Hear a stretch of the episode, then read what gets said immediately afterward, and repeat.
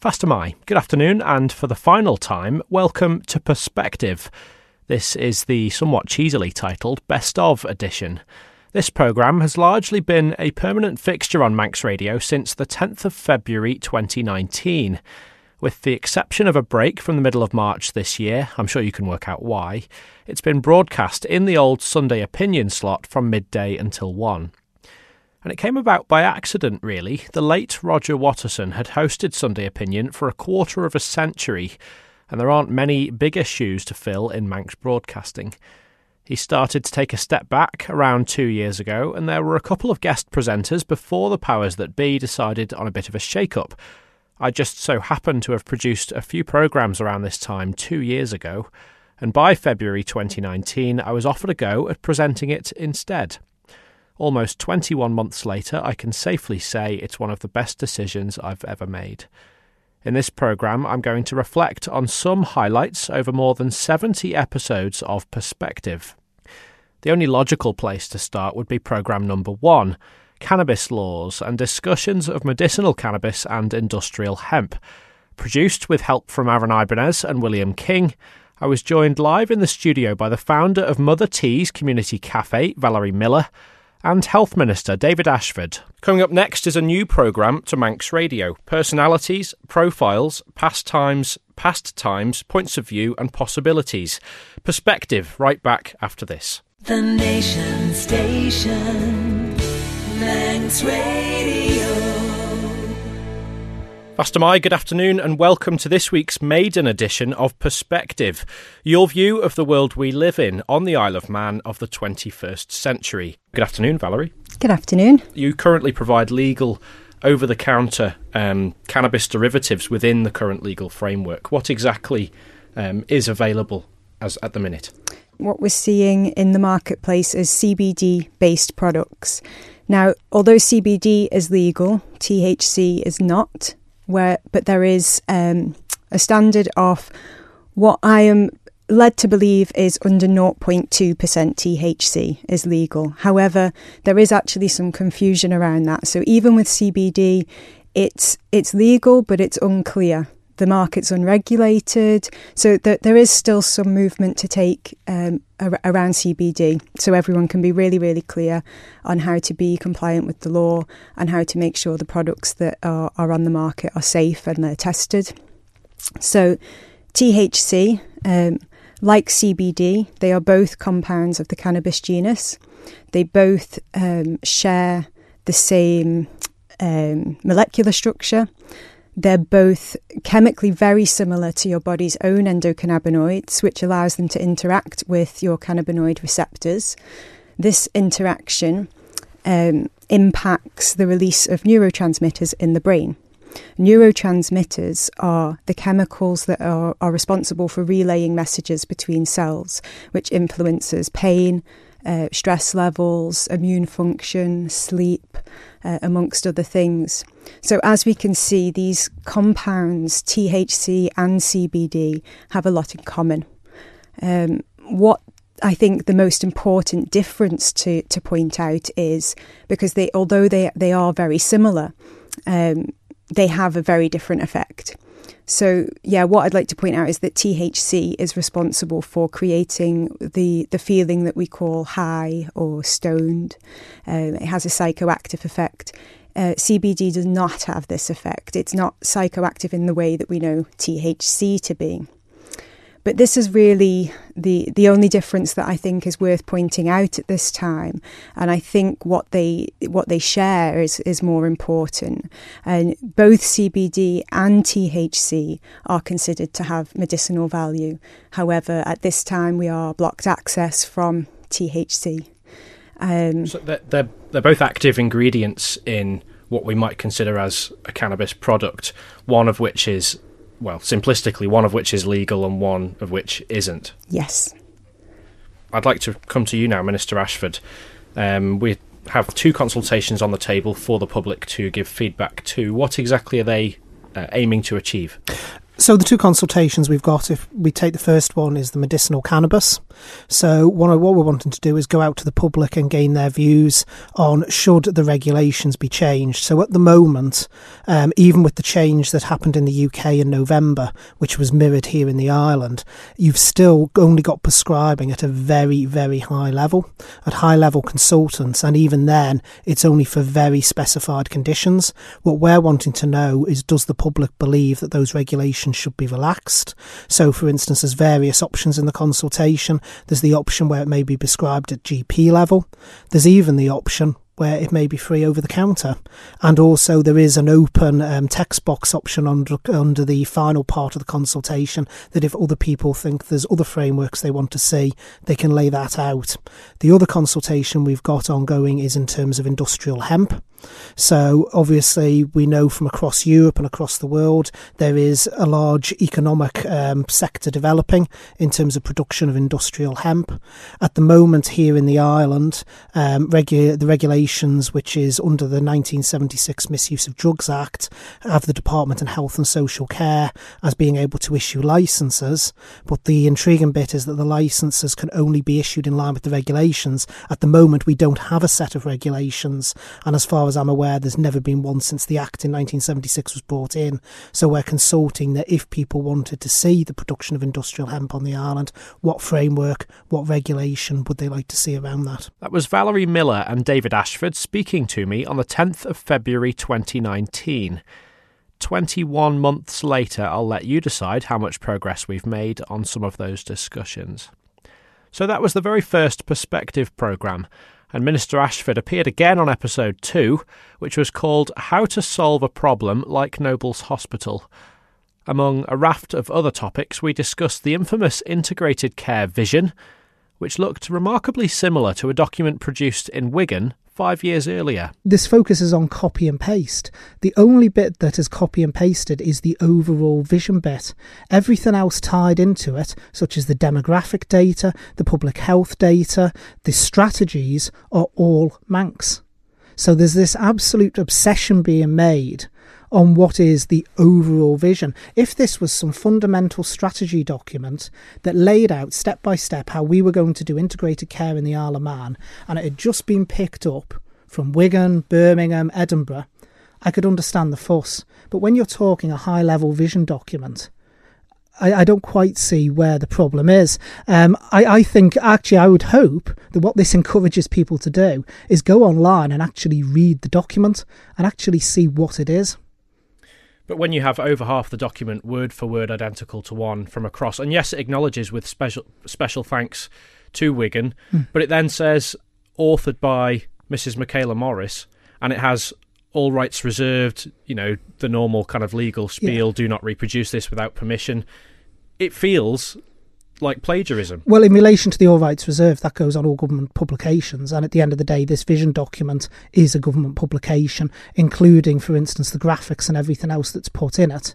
So ultimately, the ultimate author, which you have to have someone responsible for a document, is Michaela Morris, who is leading the integrated care strategy. But like I say, we acknowledge Wigan. Um, there's been no attempt to hide the fact that our vision is in line with Wigan's. And in fact, you know, like I say, if we've got a model that's already in place somewhere. It's working there. We believe it is suitable for the Isle of Man. We should be picking up that vision. And what matters at the end of the day isn't the high level vision. What matters is the bit underneath it, which is the projects that flow off that vision to deliver integrated care on the ground. And quite rightly, they are all going to be Manx 100% projects. So again, I go back to the wet pilot in the West which we're currently running the integrated care pilot, which I believe is going very successfully at the moment. Um, so that is 100% Manx. And like I say, the strategies that are mentioned within the vision document and referred to, such as, for instance, the young people's strategy, the mental health strategy, they are all Manx strategies. I think you can see why people would feel aggrieved, though, when you have case studies with a name in the Wigan document and a, a, a, location where they live, and they are word for word taken. The names changed, the places where these people are living are changed, and they're used as representative examples in the Manx, well, well, in hang, the Manx, hang, hang in the Manx document. Hang on, I need to take issue with that because what you're referring to there in the Wigan document are not case studies; they're the examples as to how integrated care works. So they're not actually real case studies. So were they were they hypothetical? They're in the first place? hypothetical examples. That's the one, and this is where the confusion's coming in. They're the ones that have had the names changed. The actual case studies in Wigan's document, um, I don't think off the top of my head there are any individual case studies because it was brand new them coming you know them coming out with the document five years ago. Our case studies are contained on pages 35 to 37 of the document and they are uniquely manx ones. The ones you're referring to which are the examples are pages 8 to 10 But will you concede that what we have, rather than being a tailor-made vision for an island community, bespoke to our needs, is actually the vision of a city, a town in the UK, which has been sculpted and reshaped to apply to us? Yes, most definitely. And as I've said, I don't think there's anything wrong with that. I think if we got something out there, elsewhere, and it's working, and we believe that it fits with us, why shouldn't we be introducing it? At the end of the day, would people rather that we went out and did everything absolutely bespoke? In fact, I, I, when before I was an MHK, when I was a Douglas councillor, one of my biggest criticisms that I used to level at government was where they went out and reinvented the wheel, where they spent thousands upon thousands reinventing the wheel, if not tens of thousands in some cases, reinventing the wheel, when you could point to something and say, well, actually, that's already there and it's working be it, you know, Canada, New Zealand, United Kingdom, wherever. Why aren't we looking to do something off that? And as I say, we've got to remember this is a vision document, so it's the high level vision of how we believe integrated care should work. The practicalities of that, which are the projects and the strategies that flow off that, are 100% Manx, and quite rightly so. I think the bigger scandal would be if we had a tailor made vision and then all the strategies were just taken from other places because the strategies are the things on the ground and they are the things that need to be tailored uniquely not just to demographics but to the individual small communities on the island That was Health and Social Care Minister David Ashford speaking on Sunday, the 17th of February 2019, and that was the second episode of Perspective. They haven't all been political, though. The seventh instalment of Perspective is still one of my favourites. I discussed punters, prices, pint purity, and the future of the public house on pub politics with a panel of people who provide pleasure across the Isle of Man. On Manx Radio's Perspective programme this Sunday,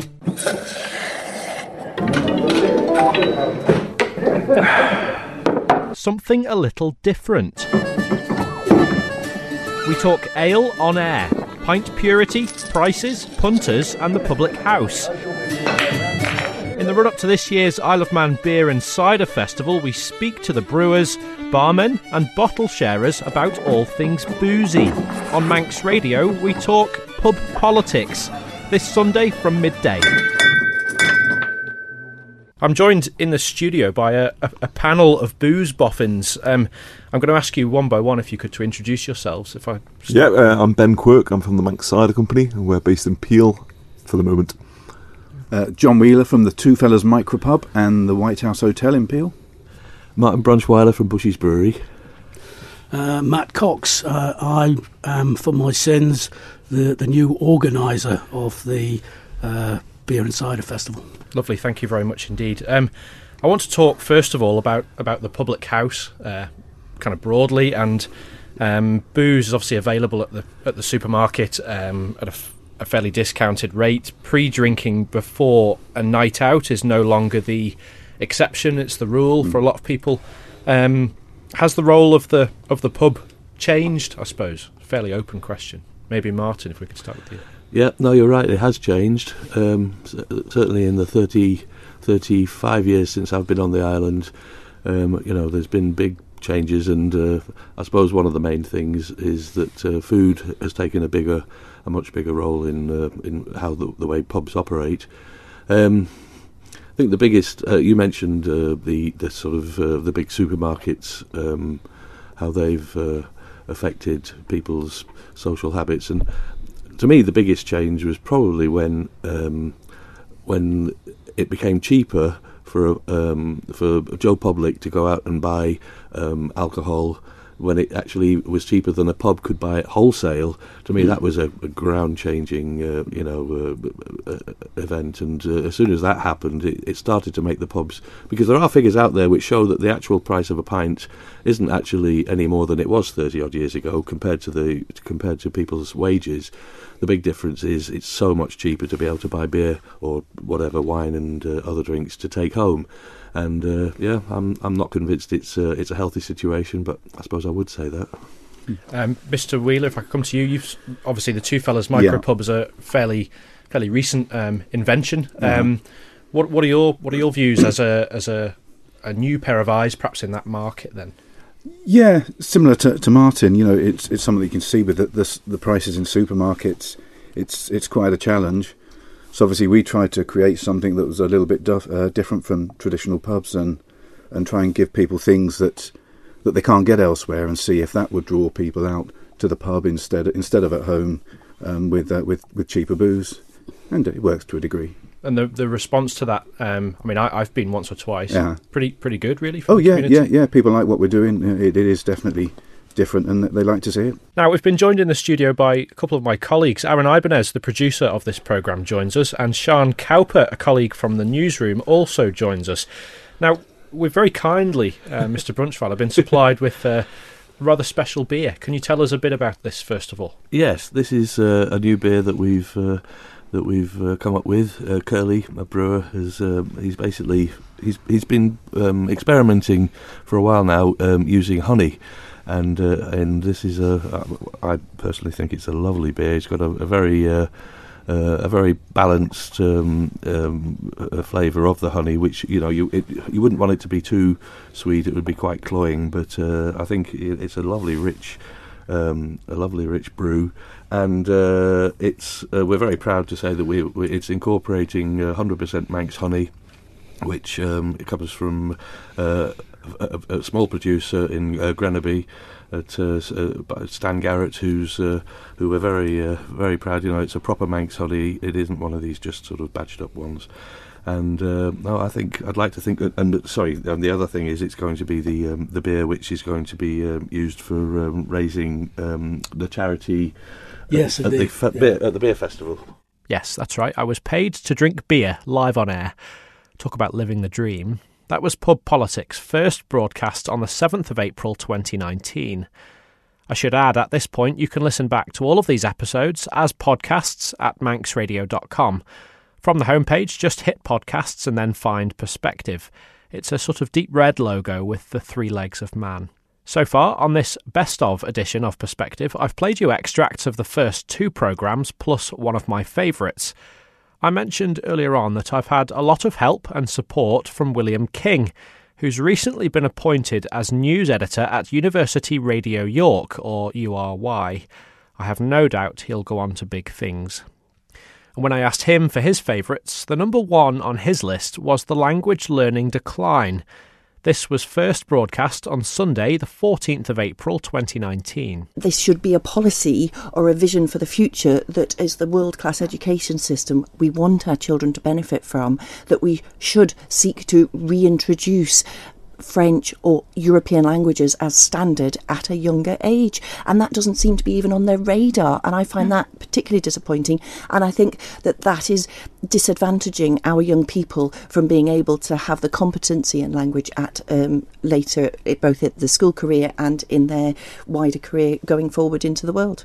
A point of clarification, maybe. So that 2012 change, it means there's no longer obligatory teaching. Is that right in primary schools of of, of uh, French? Or French or Spanish or Or anything. any, any language. I think even Manx is optional. Well, Manx is across all the schools. Manx is provided to all it's the school provided, private schools. but I But don't it's- think it's made. you you have to opt into it, don't you? if you- Yeah. because the curriculum is with the teachers. My issue Mm. with the particularly the modern foreign language, it's up to the teachers, but there's no central funding for that. And previously, Mm. it was provided with specialist teachers who had that capability. And you can't say. I mean, it's a bit like music provision. I'm concerned that there isn't Mm. a great deal of music provision widespread across the all the schools because it depends on having the capability, the specialisms, and the enthusiasm of the teachers within those schools to be able to deliver that.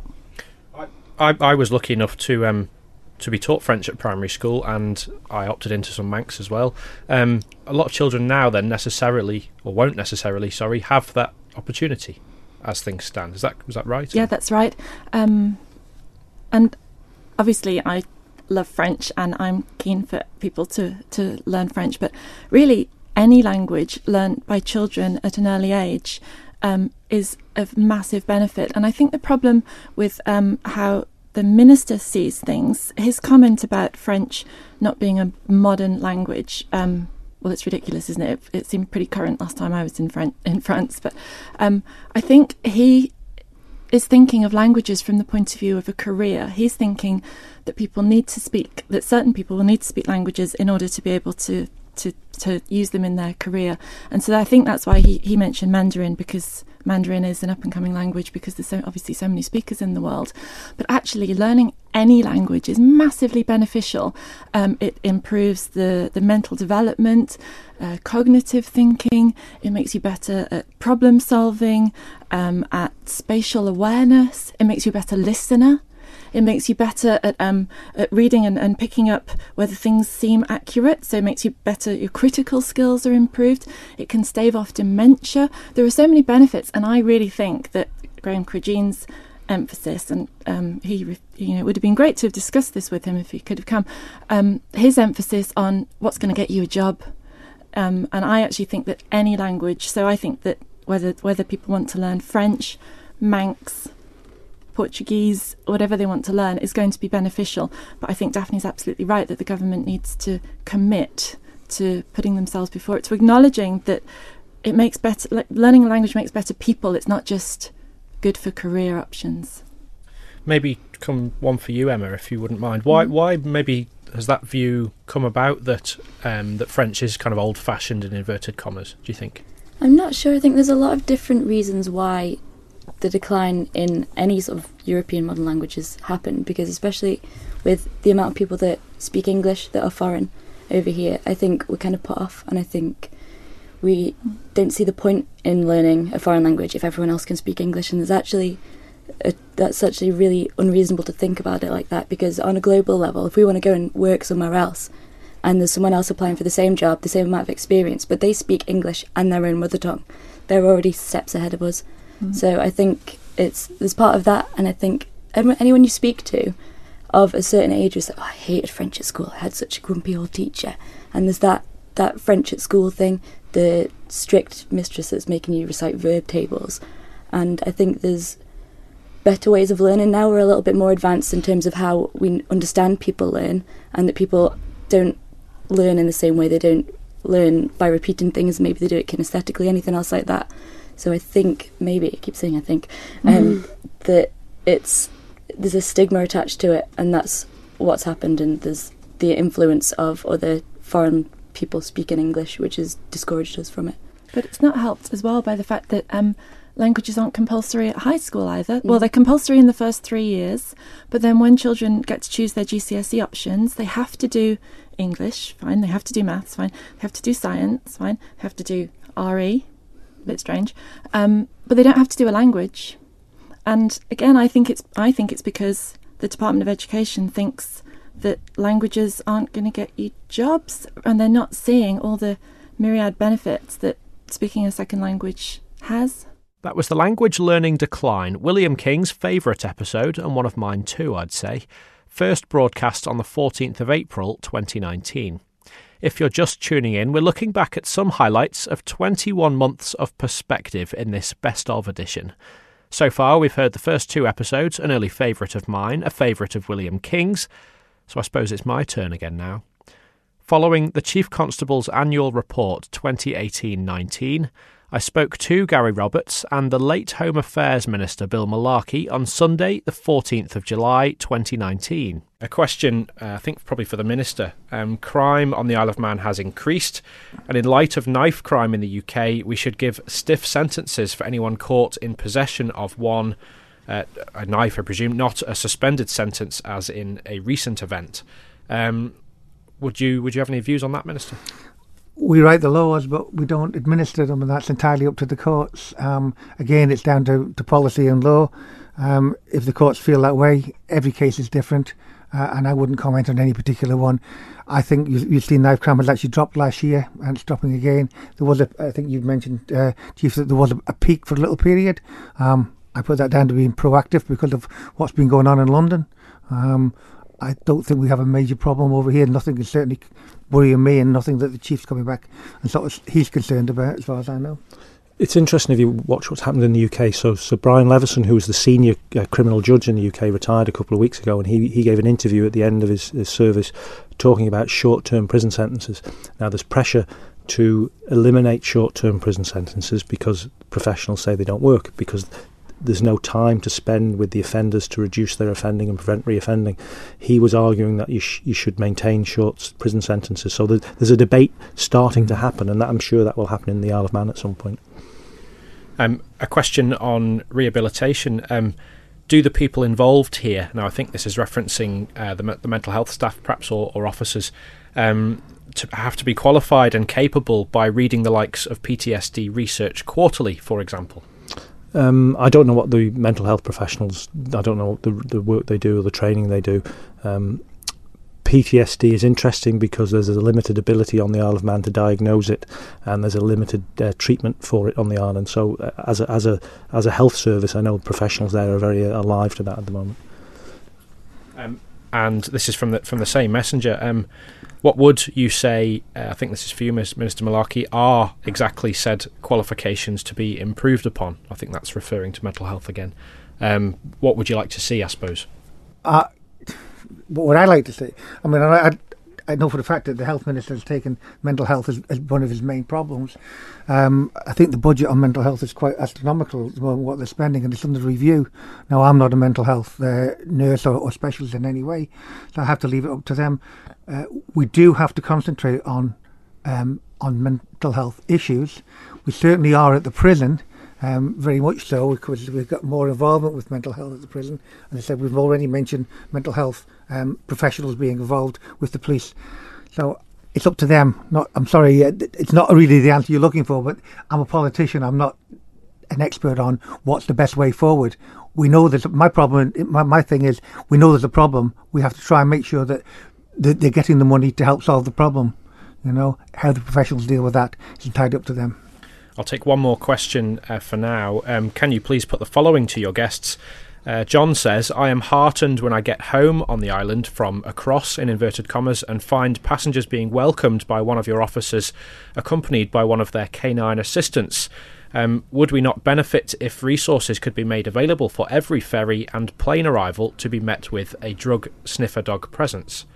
Um, that's that's that's from from John. Maybe. Uh, well, I described earlier about the two week um, work we did just before TT with customs, where we made significant seizures and all, and all manner of things. Yes, if resources allowed, and I was able to uh, assume responsibility for policing of the ports, then I would I would relish that.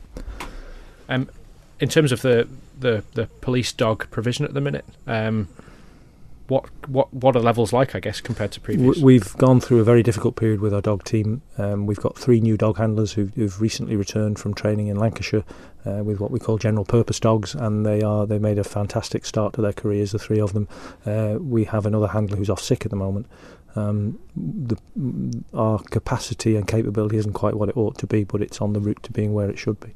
That was the late Home Affairs Minister Bill Malarkey and Chief Constable Gary Roberts speaking to me in July last year. And let's stick with policing for a minute because one of the most memorable episodes for me was when I met some retired police officers live in the studio. On Tales from the Beat, I heard from four members of NARPO reflecting on their experiences. When I joined the police, a lot of the guys were ex military. They'd either served in World War II or Korea or they'd done national service or whatever and the attitude was completely different. Um, if you weren't cut out for the police, if you couldn't deal with unpleasant things, then the suggestion was go and do something else. You weren't going to get any help. I think society generally is becoming far more open to discuss mental health uh, concerns and illness uh, in, a way that it possibly wasn't the case um, some years ago, which I can only think is a is a positive thing. Definitely. Um, and it, you know, and yeah. it, it, it, it is something that people need to open up. And it was really remiss of me, I think, before, not to mention the role of, of our of our families in, in that, because the, yeah, the family unit around a, a, a, police officer sometimes is that first point of call for for support and welfare support and, and dealing with some of those issues that you'll come across in just discussing about how you feel. Of course, they're there when you come home from some They of these are. things, and you can Mm. come home quite broken sometimes. They're the people that are there to support you. Yeah. And, and John mentioned earlier as well, in the outstations. Yes, in the outstation, like Paul Rose, for instance, uh, my wife used to have to answer the telephone and take urgent calls and relate the call to you and, and deal with incidents sometimes herself, you know. So the wife is a, the family is a big thing with the police officers. Uh, no doubt about that. They deserve recognition uh, as we do, the, the police officers themselves, very you much know. so, yeah. Yeah, most definitely, yeah. Yeah. But Um, with, with regard to the mental health side, I'm like the rest of the lads here. Um, we have dealt with quite a few in the old days. As Richard said, you didn't have that. You had to assess the situation yourself, and if you considered it necessary, you called a doctor. The doctor came in and made the decision whether it was somebody that needed uh, certifying, unfortunately, or whether it was just a case of pa- quieting them down and, and sort them out. But um, you, you gained a lot of experience by being on the beat and, and working with people. And you just had to assess the situation, as I say, call the doctor and, and deal with it. We didn't have the nurses like that. I think it's a good thing, the mental health awareness now. Excellent, because it really will help the men on the beat. As we've um, got Richard with us, I'm going to move on to a fa- fairly heavy topic. It should should come with a bit of a disclaimer to listeners, I suppose. um, I think we, we, we have to try and touch upon what many people think of as being the worst post-war tragedy uh, in, in in Manx history. I've just got a bit of a clip of audio here, just to, to, to bring something back. First of all. There's absolute pandemonium here. The Summerland is ablaze and blazing down. There's absolute. The fire is spreading very rapidly indeed, and it would seem that one of the slot machines has caught fire and started to blaze. Unfortunately, one of the doors in the Summerland building will not open, and it's obvious that the whole place. Have you any idea how it started, love? Pardon? Have you any idea how it started? Not at least. No? Would you have any idea, sir? idea, No idea. That was Manx Radio's Alan Jackson reporting from the scene at Summerland um, almost 46 years ago now. Um, Richard, you were you were the first officer on on scene. Is that is, is that is that correct? I don't know if I was the first one there. Um, as you can imagine, things were rather confused, but I was certainly one of the first. And when I went into the building with the fire brigade, I was the only police officer in that area. Um, for all I know, there could have been others. Uh, but we went in from the side. We we came in, if you like, behind the fire, because it was progressing across the front of the building when I arrived. So we went in uh, from the the Manx Electric Railway yard side of it and up uh, what I presume must have been a fire escape, a concrete fire escape inside, and. Um, I wasn't told to go in. It's just one of those things that you turn up in a, at an incident, and rather than stand around looking useless, you get stuck in. Um, so I went in with the fire brigade, and um, they all had breathing apparatus on, of course, and I didn't. So uh, I couldn't stay all that long, but I, I did what I could, and uh, then got out. But uh, yes, it was. Um, not exactly the best way to go into a building for the first time because I'd never been in Summerland before that, so I didn't know what to expect. I didn't know what the layout of the building was or anything. That was an extract of Tales from the Beat, first broadcast on the 19th of May 2019. So far, then, we've heard about cannabis laws, healthcare, the future of the pub, the future of language learning from the head of police and from former policemen. Perspectives also dipped into the world of sport, not something my broadcasting's ventured into much, I must say. And as a special one off episode, I was joined by guest producer Rhiann Evans and a panel of elite sportswomen for Women of Man in Sport. We've got to just remember how lucky we are on the Isle of Man, Yeah. and Mm. our children are really lucky because um, the opportunities that they've got to partic- participate in such a wide variety of sports is enormous, and a lot of uh, schools in England um, are shying away from the competitive element, and it's about um, kind of experiences rather than that competitive edge. And children still do, if they're going to be sportsmen and women, they have to get used to competition. Um, and we, as schools on the island, still provide that. And we have inter-school competitions with all of the secondary schools on the Isle of Man weekly. Um, and that in itself is a massive commitment from um, transport budgets to uh, time to e- everything. It's just it's but it happens, and the the students get such a lot out of those fixtures. Um, so I think it's important to remember that we they have those benefits. Um, and then, like everybody said, that they can have those extra opportunities from um, the coaches coming in. We we we can't physically fit girls rugby into everything else that we offer, but coaches from Douglas Rugby Club were coming and they were running girls rugby clubs and then from that rugby club that was happening at school they were then going off to Douglas to to play if they wanted to do that and it was kind of and easing them into that situation that they, they might That's have really found. Yeah. difficult to get into. Um, we've had a badminton coach contact us that again we we don't have the the, the number of badminton courts to to offer it to to the number of students that we deal with, but the coach will come and run a club, and it's like you say, remembering that those everybody outside of the school environment are passionate about their sport as well, Yeah. and for them, they want to give up their time and they want to get as many people involved in their sport um, as they can, and they want other people or you know children to enjoy their sport as much as they do. So there's there's massive amounts of opportunities, and our job in school is to just um, facilitate as many opportunities as we possibly can for those students and let them sample different sports so that they can pick the ones that really they really enjoy. Because it's about enjoyment at the end of the day. If you're going to commit time uh, regularly to those sports you've got to enjoy it. You can't be forced into it otherwise you'll just end up hating it That was an extract from Women of Man in Sport, which for a good while was the most listened to episode of Perspective. But it isn't anymore. The most listened to ever at the time of broadcast is an interesting one. From the 18th of August 2019, time for a fresh debate on cruise tourism. What advantages would it bring having a deep water berth? Well, as you say, I think having um, gone out on that tender, unfortunately, the Isle of Man harbour is one of the worst that I've ever experienced. I'm surprised. I mean, I've ne- I don't suffer from seasickness, but I've been seasick twice on our harbour, so I understand the difficulties of getting tenders off cruise ships and onto the Isle of Man. So if we did actually um, have a deep water berth and ships can connect to that, then it would uh, actually save money for the for the cruise companies as well. So that would be uh, very uh, advantageous to them. I think. Um, for visitors and actually coming off those ships, they can get off a lot quicker and go back on and forth and whatever else. It would just make the whole infrastructure and the experience a lot better because the tendering on the Isle of Man is one of the most difficult. And I am a, a cruise a cruise passenger myself, having done several cruises, so I've known that you know how um, difficult our tendering experience is.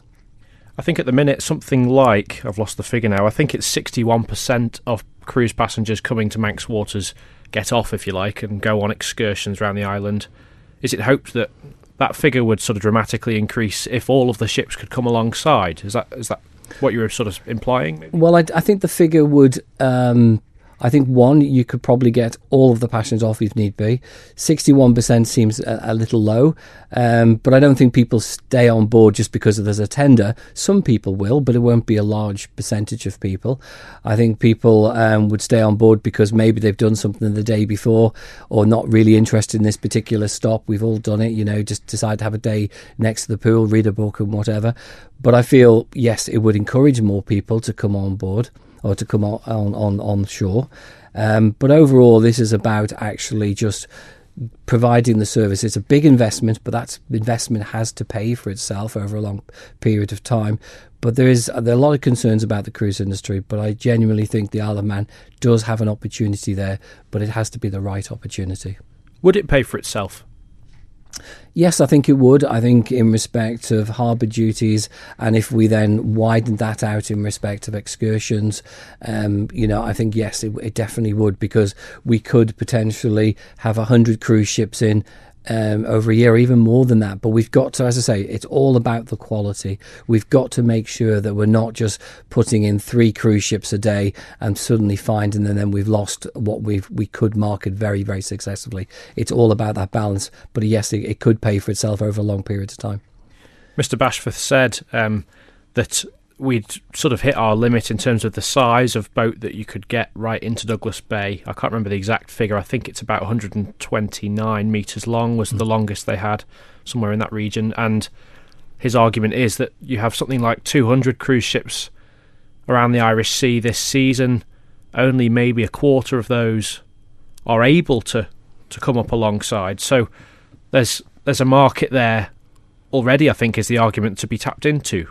Abs- absolutely, there is an, an untapped market, and that was just saying. I think very very quickly, the Isle of Man, if it did have a, a deep water berth, it could be seen because cruise ships don't want to go very long distance. So you know, suddenly going from Belfast or Dublin and suddenly pop into the Isle of Man, then go into Scotland, you know, it, it makes sense. So there is an opportunity there um, to actually look at this and explore it.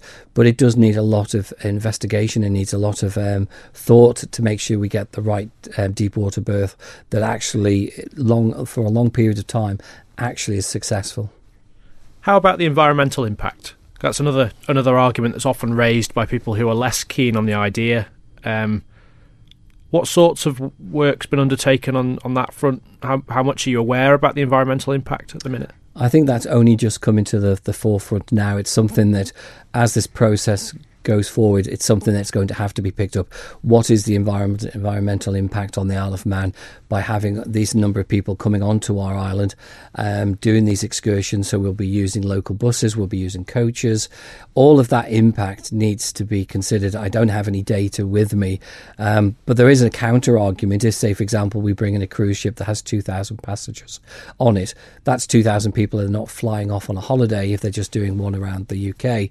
So it just needs to be properly assessed. It does need to be factored in, absolutely, because um, when we sat and looked at this, say, three or four years ago, that's completely changed to where we are now. That was an extract from Time for a Fresh Debate on Cruise Tourism from the 18th of August 2019. And that's the most downloaded episode of all at the time of counting.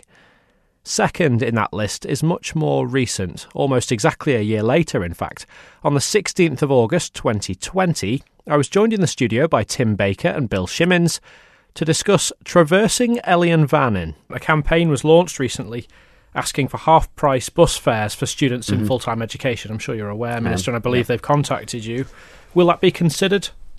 So, a couple of points on that. One is there already are concessionary arrangements for people in full-time education through the various uh, go card schemes, and I've asked uh, public transport just to just to collate those um, schemes that actually are, already are available, so that we can communicate that out uh, perhaps a bit better than we uh, than we have, and make the make the uh, people campaigning aware of all those uh, diff- different schemes. So, will it be considered? Yeah, I mean, I'm I'm open to considering everything. I I, I passionately believe in public in good public transport, and that's about. But it's not just about price. It's about the availability. It's about the quality of the buses. It's about the uh, length of the journey time, um, and and the whole the whole package. We have got a great public transport system on the Alman that stand, stands comparison against any of the bus services uh, el- elsewhere. Um, it's got a balance between the financial cost of it and social inclusion, um, but it's definitely got a key part to play in both accessibility for for people and and also in the climate change challenge. And um, it's very easy to reduce everything to price. You know, nobody, everybody wants things as cheap as possible, but there are financial constraints. We're not doing this in iso- in, in, in, isolation. You know, th- there is a price for the service. Well, the the argument made is that it would pay for itself because That's a very easy statement to make, and and you know, it'll only pay for itself if there's a significant uptake in um, in, in in usage, which uh, counteracts the loss of revenue from those who are already using it. Um, you know, that that's a statement that I've not seen any substance to back it up. Um, very easy statement to make. Um, but what I am passionate about is working with the team that we've got in public transport to absolutely make the service the best that it can possibly possibly be, not just for young people, but for, for everybody. Let's come back to commuting. And uh, for people in the south of the island, some have the option to commute to work in Douglas using the Heritage Railways or have had. Mhm. Um, do you ever feel that the Heritage Railways, in each of their components, are going to be a viable mode of commuting for people? Is that is that included? I, I don't see the Heritage Railways as as, as a uh, core part of our uh, transport and commuting infrastructure. I think they are um, they are great things, which I, I very much believe uh, are important for the Isle of Man. Um, because Important for what, though? I think primarily for for our proposition as a destination for people to uh, visit, uh, because they make us distinctive, um, and uh, but also as a as a great place to, to, to, to live as well, and they're part of the fabric of the island. But you look at the length of time it takes to uh, uh, journey. Uh, on, on on those those different uh, forms of transport, they're, they're, that's not commuting. That's they're, they're journeys of desire rather than journeys of necessity. Mr. Shimmins, you've argued in uh, sittings in Tynwald that there isn't a business case for some aspects of the heritage railways to keep going. Is that your is that your main concern? Uh, my, my uh, so I, first of all, I agree with Tim that the, the, the heritage railways are not a commuting resource. I think with the population that we have, it's unrealistic to expect them to be a commuter route, and they only run for a small number of months uh, during the year. So they are a, a journeys of desire. They're great things, uh, but they're they're not a commuting route. And I think you'd have to see the population grow exponentially, perhaps even above a million, to justify the type of mass transit uh, tram system, electric tram system, because actually they work well in moving large numbers of people through highly densely populated areas. Well, the, the population has grown enormously in Peel, for example, and there was once a railway line connecting Peel and Douglas. Is that not a viable thing ever again? Uh, sadly, not. I mean, it's it's unrealistic. So the population appeal is roughly five thousand. Um, it would need to be many, many times more than that to make it viable. The, the other thing I think people just need to consider is that where people work has changed a lot uh, over the decades. So a lot of the offices that were in the centre of Douglas are now in outlying business parks. So the, the actual train routes and tram routes don't go to where a lot of the workplaces are, and, and they go nowhere near where the high schools are in Douglas. So um, they're a great tourist attraction, um, but really, um, if you look at the cost of putting in uh, a mass transit electric tram, it's it's it's, it's roughly about four hundred million. Um, and and it, it, you would need a population of, I think, that on the on on the numbers that I've looked at, uh, in excess of a million to make it work. That was a piece of Traversing Ellan Vannin, first broadcast in August this year, and the second most popular episode of Perspective ever, based upon your downloads. And you can listen back to podcasts of all of the Perspective programmes in history online at manxradio.com. But to finish, I'm going to pick an episode that wasn't one of the most downloaded and didn't receive the most audience engagement. What's more, it wasn't even my work, really. Following the death of Chris Killip, a world renowned Manx photographer, I rebroadcast a Sunday opinion programme from around four and a half years ago. I mentioned at the top of this programme that Perspective had big boots to fill, having taken over the slot from Roger Watterson, and I knew I would never be able to replicate what he brought to Manx Radio. But he's one of the reasons why I got into radio in the first place, and I'm going to finish with an extract of Roger speaking to the late Chris Killip. When you hmm. did the Isle of Man collection, was there any political undercurrent there at that time, or were you just looking for people and visions? Uh, well, the Isle of Man book is not about the Isle of Man. It's much more a book about the Manx. So Right. in the book, there's no, you know, there's no Tesco's, there's no Strand Street, there's no casino, and there's no motorbikes. So the p- things that people popularly associate with the Isle of Man are not present. But there is, as we both know, in the Isle of Man, another Isle of Man, which is the Manx Isle of Man. It's Mm. like I'd call it the indigenous Isle of Man. And that's what I was very interested in. And I could gain access to this. When I asked people, can I take your photograph? People would say to me, well, who's your mother and who's your oh, father? that's and then they would That's go, now who's your, who's your grandmother on your mother's side and who's your grandmother on your father's side? And this would take quite a while, and people would ponder on this.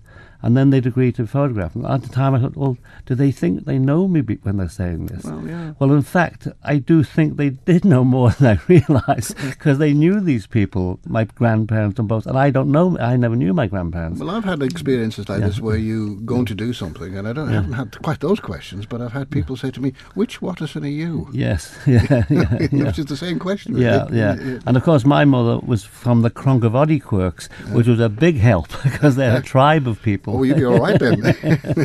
and my grandfather was the miller in Laxey, which was also a help, you know. This Manxness that you're talking about, Yeah. it, it's something which is felt more than actually described, isn't it? Yes, it's felt more than it's, it's described, and it's difficult to put a finger on what is Manxness. But my father always used to regard the English as a necessary evil. Do I need to say more on this? In the visits, and you come back quite regularly. Yeah. Do you think it the Manxness that you are talking about from all this time past? Do you think it's still here? Yes, but I've got to say, I've never been in the casino. Mm. you know, I don't go to Tesco's. I come to the Isle of Man and I go to Peel. And then I go and see my cousin Stanley in Coolslew Farm. Then I go to Niarbyl. I live in, in an Isle of Man that is not accessible to a stranger, but is accessible to me because I come from here. I keep going back to that. I see Peel as the last stronghold. right.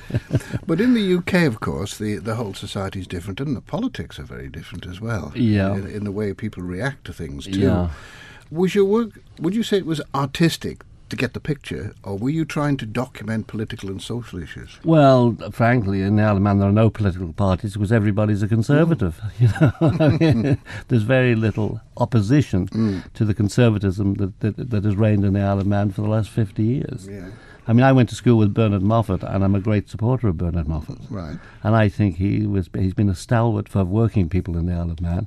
I'm in great admiration of all that Bernard's done and tried to do. Yes, but coming back to that northeastern business more than the Isle Yeah, of Man one, yeah. I mean, there were clearly very political and social issues rampant at the time. Uh, in that part of Inevitably, inevitably. And when, I mean, I was very shocked when a journalist asked me which side was I on during the miners' strike. yeah. I nearly fainted. I thought that they thought I could be on, on the other side, other than the miners. So, would you say that the way you, when you say you compose a photograph, you don't stage a photograph, but you go around till you get it right in, the, in, in your mind's eye?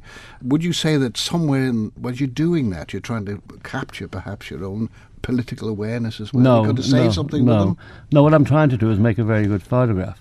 And what I've got to do is spend time for people that people will trust me Mm. when I'm moving backwards and forwards in front of them, that I'm trying to do something that's worthwhile. Now, I don't explain that to people, but I think people see me trying to do this day in and day out, and they get that that's um, some sort of seriousness about this, and also they develop some trust about this too. And also, I'm visible, very visible, and I'm going to come back. It's not like I'm going to take a picture and disappear. Mm. I come back the next day, and the next day, and the next day. That makes a very big difference in terms of forming a relationship based on trust. That was the late Chris Killip speaking to the late Roger Watterson, two men I admire hugely. You've been listening to the final episode of Perspective, some best bits. As always, thank you for tuning in and thank you for having me. It's been fun. Take care.